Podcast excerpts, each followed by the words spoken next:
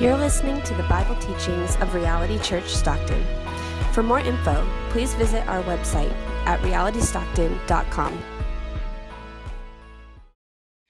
Our reading this morning is from Romans 8, beginning in verse 1.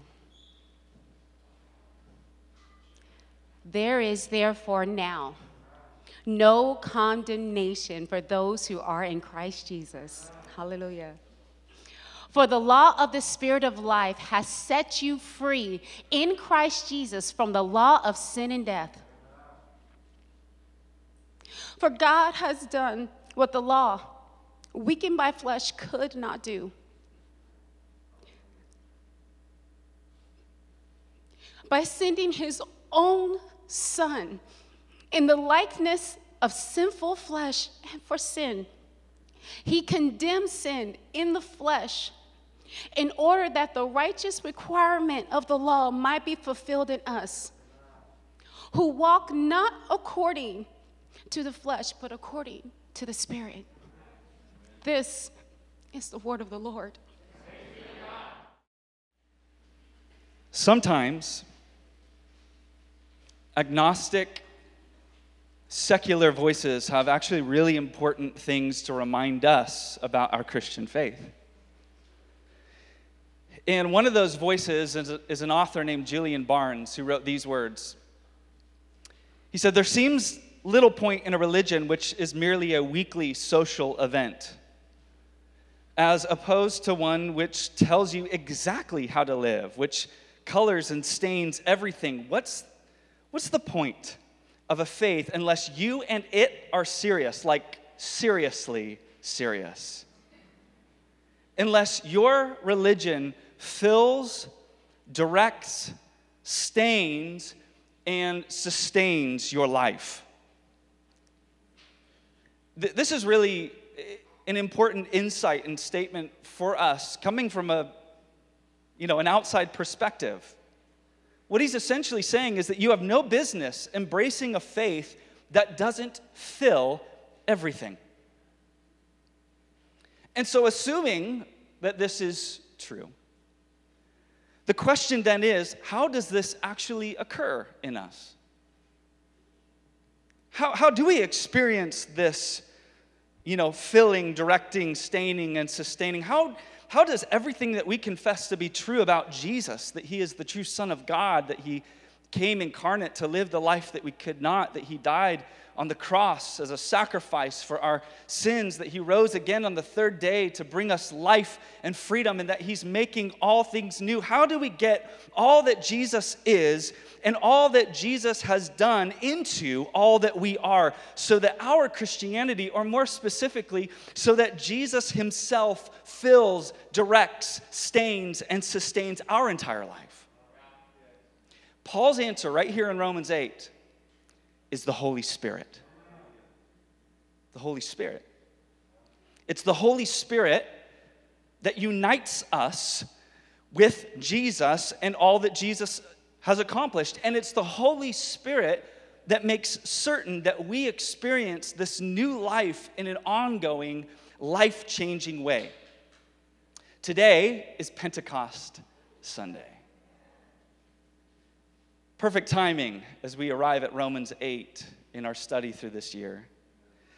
Now, for those who are not familiar, Pentecost Sunday is the day on the church calendar where Christians around the world, we're united with Christians around the world today in celebrating the sending of the Holy Spirit upon the church. When God's personal presence fell upon his people in Acts 2. And how? This is not just a memory from the past, but how the Holy Spirit continues to indwell and empower his people today. Can I get an amen?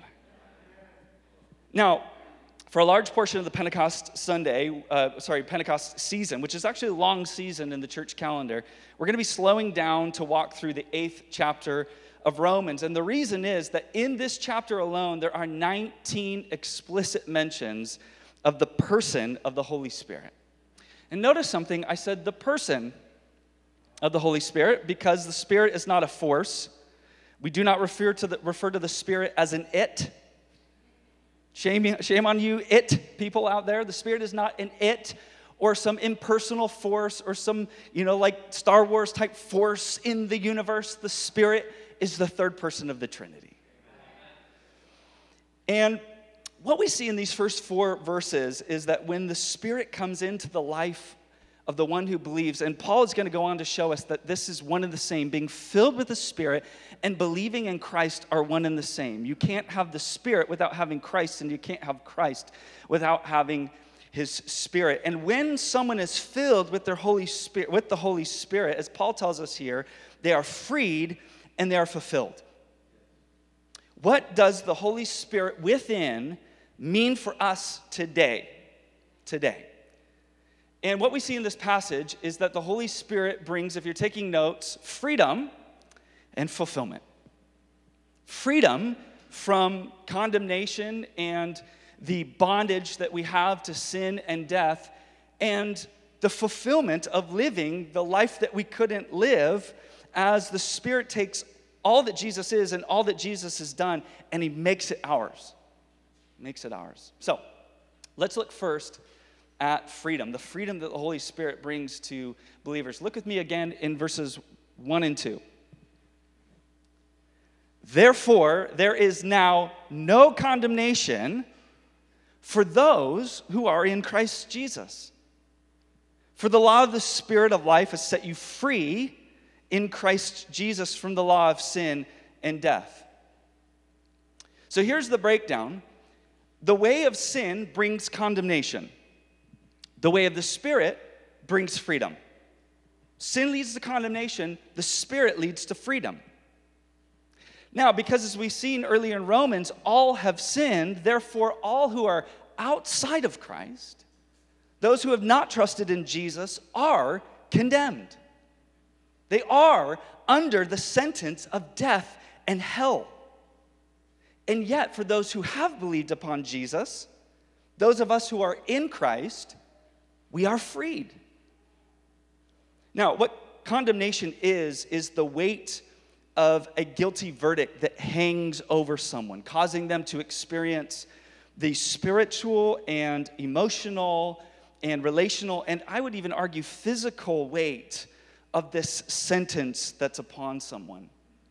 Martyn Lloyd-Jones, who wrote an excellent commentary on the book of Romans, said that most of our troubles, most of our inner conflict, and I would even argue most of our interpersonal conflict, stems from this a sense of condemnation that we're struggling to shake. This is something that we all experience, whether we understand it or not, and it manifests in our lives in, in a lot of devastating ways. For many people, we experience what what is called the inner critic.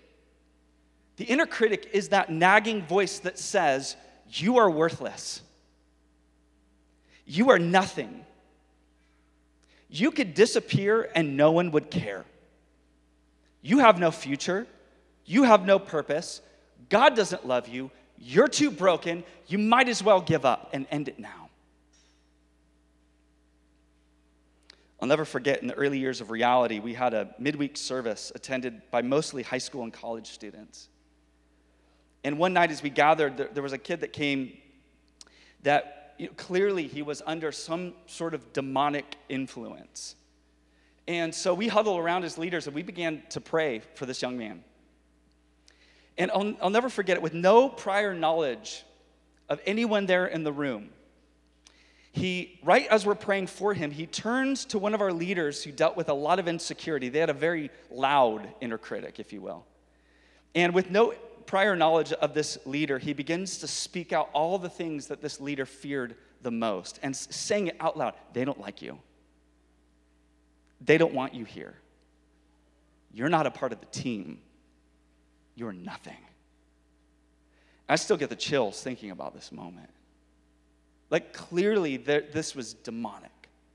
But here's the deal as intense as that moment was, what we have to recognize is that this is what the enemy is doing in our life every single day, whether we recognize it or not. The enemy is not only tempting us to sin, but then attempting to crush us with the weight of our sin and attempting to crush us with the weight of our failures and, and the ways that we've fallen short so that we begin to identify with the worst parts of us so that we begin to identify with the ways that we fail and all of our shortcomings, so that we who are freed, objectively freed in Jesus Christ, subjectively feel condemned. That's the trick of the enemy to get those who are freed to feel condemned and those who are condemned to feel free. But as Paul points out, there is therefore now no condemnation for those who are in Christ. We may feel condemned, but objectively, no condemnation. Not later, not when you're older, not when you're more mature, not when you got life figured out. Good luck, by the way. Not when you've learned more about God or read your Bible more or pray more. Not when you've kicked your doubts, not when you've stopped those bad habits, not when you're a better Christian, not later, now. Right now, with all of your faults and all of your failure, God has made up his mind about you. The verdict is already in no condemnation. You're freed.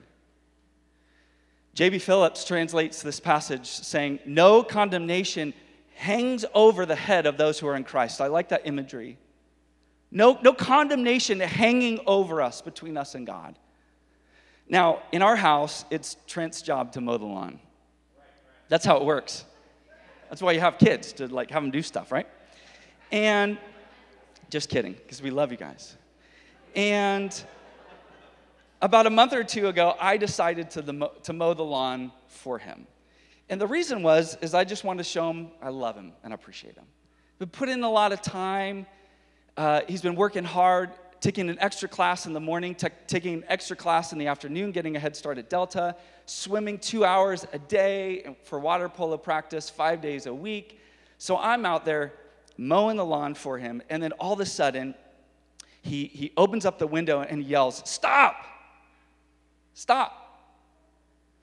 And he's telling me, Stop mowing the lawn. I'll do it. I'm, I'm going to mow the lawn. And I thought to myself, why at this moment is he refusing to allow me to mow the lawn for him? Now, it's probably because he's a responsible young man, right? And he's like, This is my, my job. I'm sure that that's part of it. But probably more likely because as much as I was trying to show him I appreciate him with zero strings attached, the truth is that's not the way I always interact with them or people in general. I, I may be alone in this, but I, like maybe some of you, have done things to hold it over people. I've done things to teach people a lesson. I've done things to have ammunition later. I'm going to hold on to that one. I'm going to pull that one out a little bit later. I've done things to leverage people and to manipulate people. I'm human, so I have mixed motives. And so I sensed suspicion in him like, What's your angle, Dad? You sneaky son of a gun. Why are you out there mowing my lawn? How, how is this going to play out later as you smile mowing my lawn and later you come back with something? I don't know what it is, but I know it's coming. Listen and grasp this grasp the full weight of this right now. For the child of God, he's not hanging anything over our head. For the believer, nothing is hanging in the balance. For the believer, we're not bracing for something to come. No hidden fees and charges coming around for us. No condemnation. It's gone. And as Paul explains, the freedom that is ours in Jesus isn't simply the result of God clearing our name. This is not the result of God saying, you know what? I'm just going to let this go. You're off the hook. Get out of here, kid. Look at me in verse 3. By sending his own son in the likeness of sinful flesh And for sin, he condemned sin in the flesh. So, how does God remove that condemnation from us? How do we get out from underneath the weight of that condemnation? It's not God just saying, Well, I'm going to remove it from you and just kind of put it over here to the side. No, the truth of the gospel is that God absorbed it himself. This is how God can be both grace, gracious and just at the same time. He absorbs it himself. In Isaiah 53, it describes Jesus like this He was crushed. So think about the weight of condemnation. He was crushed for our iniquities, and upon him, hanging over his head, was the chastisement that brought us peace. So, this is what the gospel is telling us that every ounce of its spiritually and emotionally and relationally and physically crushing weight came down on Jesus, every last ounce, so that every last ounce of God's love, approval, and welcome and grace could come down on us. So that, as Paul would say in Ephesians 1, that grace could be lavished upon us. So now, for the believer, as we look up, nothing hangs over us except this His banner over me is love. And so, what the Spirit does, what He does is He takes the freedom that Jesus purchased for us on the cross and He brings it home to us. So that we're not just sitting here knowing it in our heads or even just simply believing it in our hearts. He brings it home so that we can experience it in all of our lives. Paul would say elsewhere, where the Spirit of the Lord is, there's what? Freedom. Where's the Spirit of God? In His people. What is within God's people? Freedom. Freedom. The Spirit is how God got the freedom of Jesus into us into us. And so, when the voice of condemnation speaks out, you're worthless, God doesn't love you, you're too broken, you might as well give up. The Spirit speaks out a better word and says, No, no, no, no, no, no. You're beloved. You're chosen. You're set apart. You're free. You're mine. As I've reflected on this last year, what a whirlwind of a year.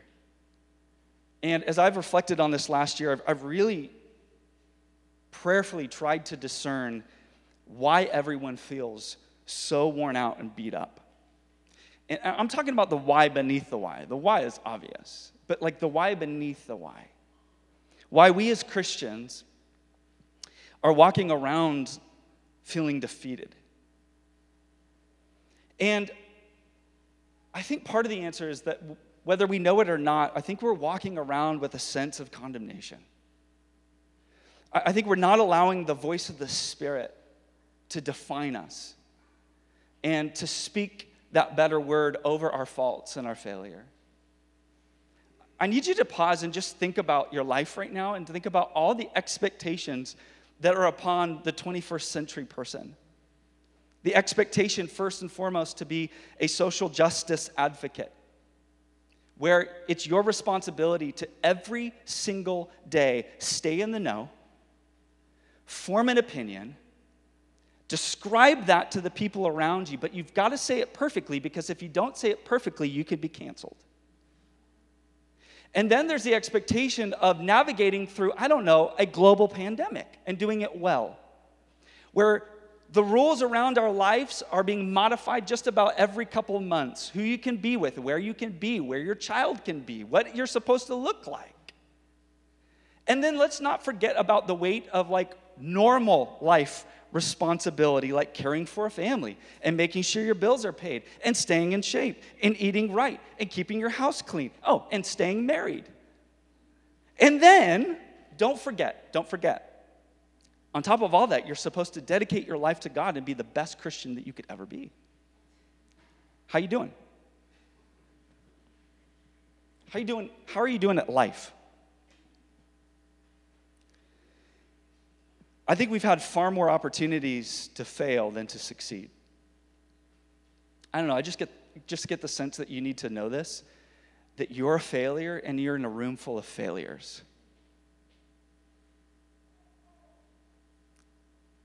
And that's who the Spirit of God is drawn to, by the way. You're not killing it, neither are we. And if we're not steady and planted in this gospel truth, no condemnation, we are going to walk around crushed by our sense of failure every single day. For the Christian, you need to hear the Spirit of God speaking over the areas of sin in your life, over the areas of weakness in your life, over the areas of failure in your life. No condemnation, no condemnation, no condemnation. Because that's the only verdict that's going to effectively change you. And that's the only verdict that's going to motivate you to grow. So that you and I can actually take up our responsibilities with boldness and freedom. Because here's the deal liberation will always yield better fruit than condemnation. Liberation. You're freed. Amen? Secondly, and finally, fulfillment. What does the Spirit of God in our lives mean for us today? It means that we are fulfilled. Being filled with the Spirit assumes something, and, and, and what it assumes is that we, apart from God's indwelling, are empty. There's an emptiness within us. To be filled by God means that we approach life on our own with a void. Tim Keller would put it this way there's emptiness at the center of the human ego. It searches for something that will give it a sense of worth, a sense of specialness, and a sense of purpose, and builds itself on that. And of course, as uh, we are often reminded, if you try to put anything in the middle of the place that was originally made for God, it's going to be too small. And it's going to rattle around in there. I think we're experiencing that rattle right now. You see, because we can't stand that, that nagging sense that there's something missing, what we do intuitively is we frantically try to fill it. And we're probably right now, in this season of life, probably most inclined more than ever before to fill the void.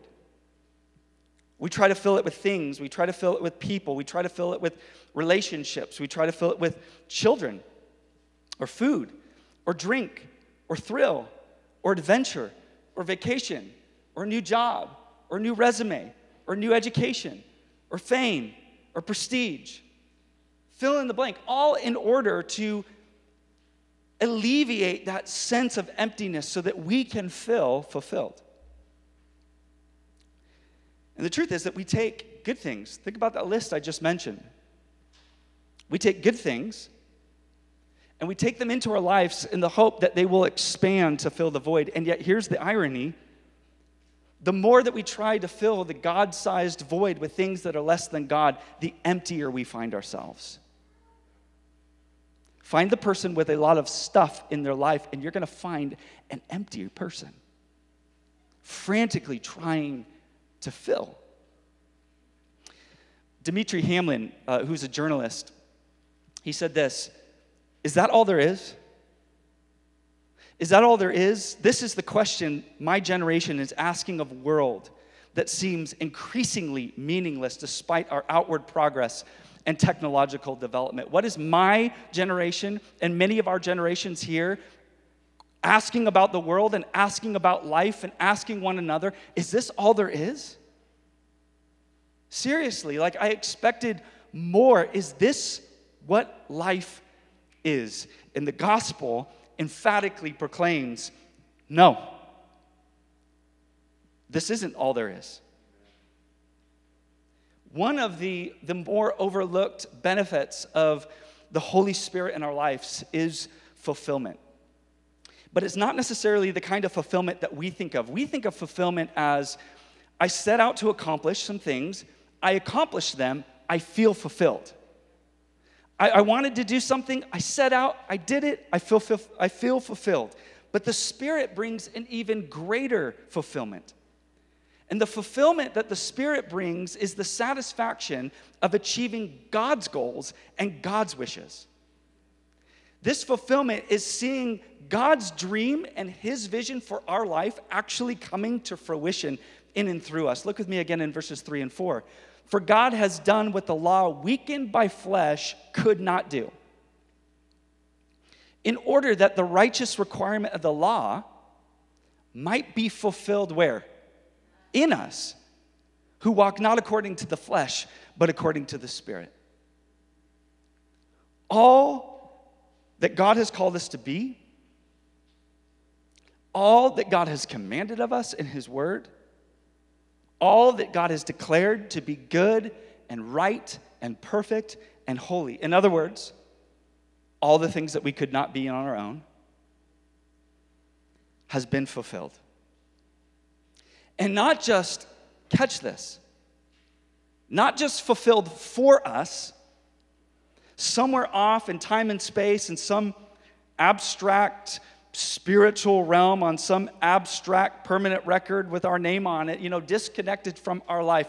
But now, through faith and the indwelling spirit within us, fulfilled within us. Jesus, in the Sermon on the Mount, he said, Do not think that I've come to abolish the law and the prophets. I've not come to abolish them, but to what? Fulfill them. God doesn't lower his standards to love us. God doesn't lower his standards to save us. God doesn't lower his standards to sanctify us. He meets them himself. And what Jesus accomplished for us 2,000 years ago, the Spirit releases within us today so that we can live like Jesus and so that we can love like Jesus.